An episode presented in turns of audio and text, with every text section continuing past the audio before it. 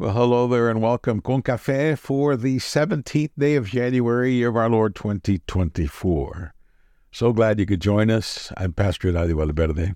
I am uh, delighted to be with you.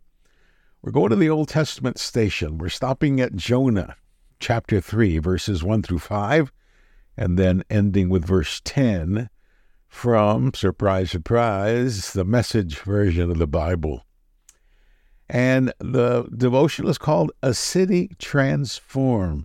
A City Transformed. I bet you could name a lot of cities you wish were transformed right away. Did somebody say Houston? I heard you. I heard you say Houston. And I'm San Antonio over here. Either way, I'm ready to get into God's Word. Are you? I am as well. Verse 1 then the word of the Lord came to Jonah a second time Go to the great city of Nineveh and proclaim to it the message I give you. Jonah obeyed the word of the Lord and went to Nineveh. Now, Nineveh was a very large city. It took three days to go through it. Jonah began by going a day's journey into the city, proclaiming, Forty more days, and Nineveh will be overthrown. The Ninevites believed God. A fast was proclaimed and all of them, from the greatest to the least, put on sackcloth. When God saw what they did and how they turned from their evil ways, he relented and did not bring on them the destruction he had threatened. This, dear friends, is the word of God for the people of God. We say, gracias a Dios. Thanks be to God. Well, again, happy Wednesday, dear friend. Praying this midweek recharge is just what you need for your life. Let's pray that it does. If we had to select a theme for this week, has to be the word adventure. Every scripture thus far has been about adventures, the calling of the first disciples.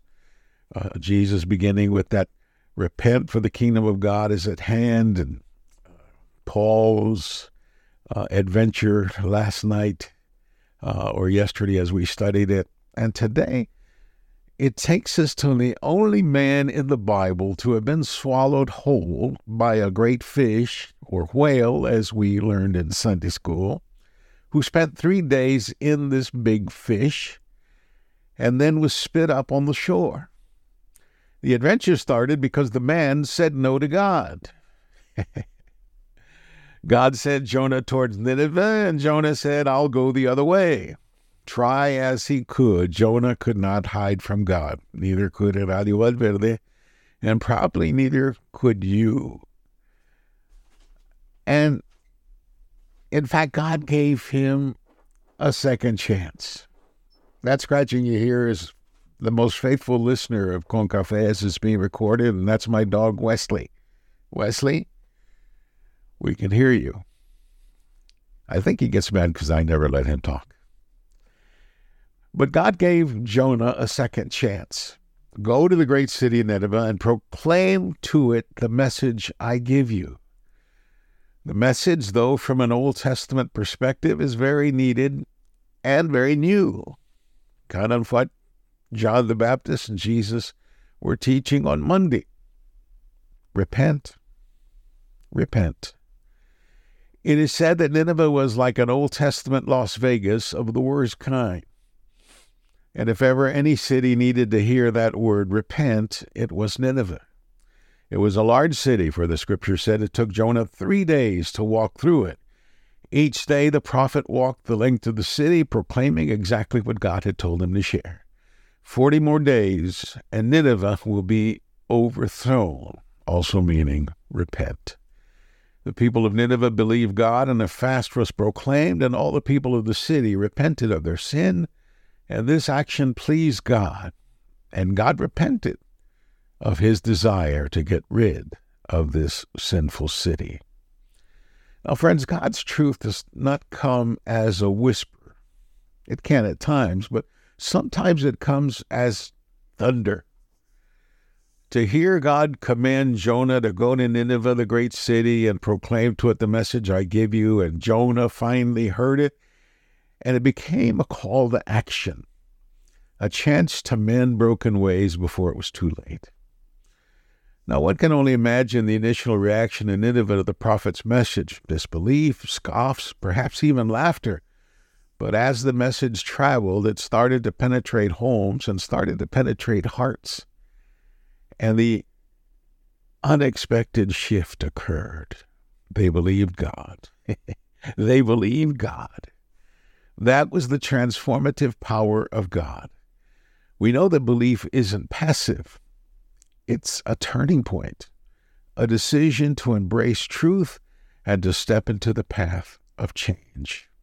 Has this happened in your life, dear friend? Have you heard a convicting word and then decided, I'm on the wrong path. I need to repent and change my ways? And boom, there you were.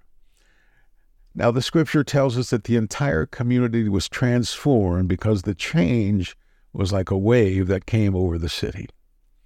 The proclamation of a fast showed the sincerity and the commitment to this change.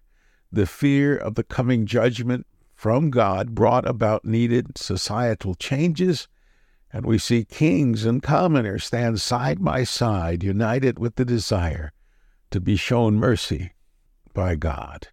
This reflected their inward transformation to turn away from sin and towards hope and grace.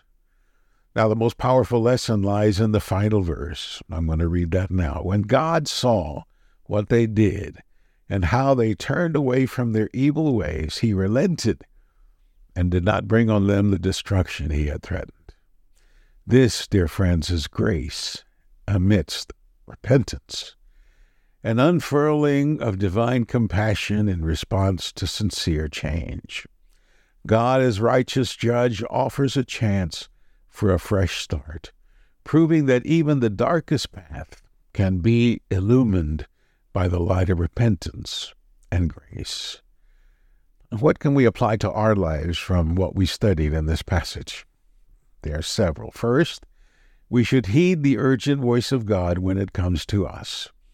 God's call to repentance could come at any time and in different forms, but the clarity of the message is always for us to listen with an open heart and a readiness to respond. Secondly, we should believe in turn. Faith is not just a matter of intellectual assent, it is a turning point, a commitment to change. We must be willing to break free from our old lives and embrace a new one. We should also realize that change isn't always just a matter of individuals changing. Sometimes change can come to communities and societies we must become a force of change with hopes of inspiring others walk in the light of Jesus. Finally, we should know that no matter how far we might have strayed, God's grace is always available. We must embrace the path of repentance, and we can be witnesses of the unfolding mystery of God's love and forgiveness. Let's pray. Loving God, help us open our hearts to hear your urgent call greeting us with the courage to believe, the humility to turn, and the strength to inspire others to walk in your light. In Christ Jesus we pray. Amen. Dear friend, have a great blessed day in the Lord. Here's your call to action. Be a voice of hope and a witness to what God can do. If this has blessed you, pass it on. Help this ministry by pressing everything available there that lets the powers that be know that we, we're behind a ministry that seeks to win the world for Jesus Christ. Please hear me again. I love you. I thank God for you, and I pray the Lord bless you and keep you now and always. Please stay warm wherever you are. I love you. God bless you. Amen.